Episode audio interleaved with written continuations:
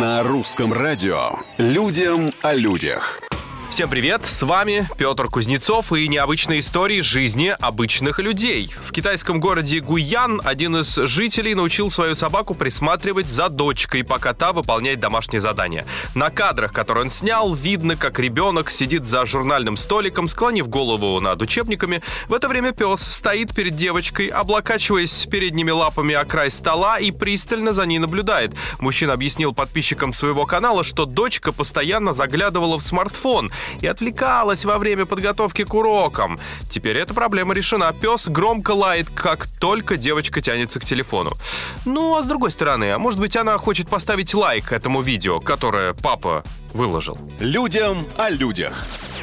Жителям Нью-Йорка, которые встречают нашего следующего героя, незнакомца, только остается, что удивляться. Мужчина почти каждый день прогуливается по одному и тому же маршруту и выглядит очень странно. Он наряжен в живые экзотические аксессуары. Игуану использует в качестве шляпы, а змею вместо шарфа.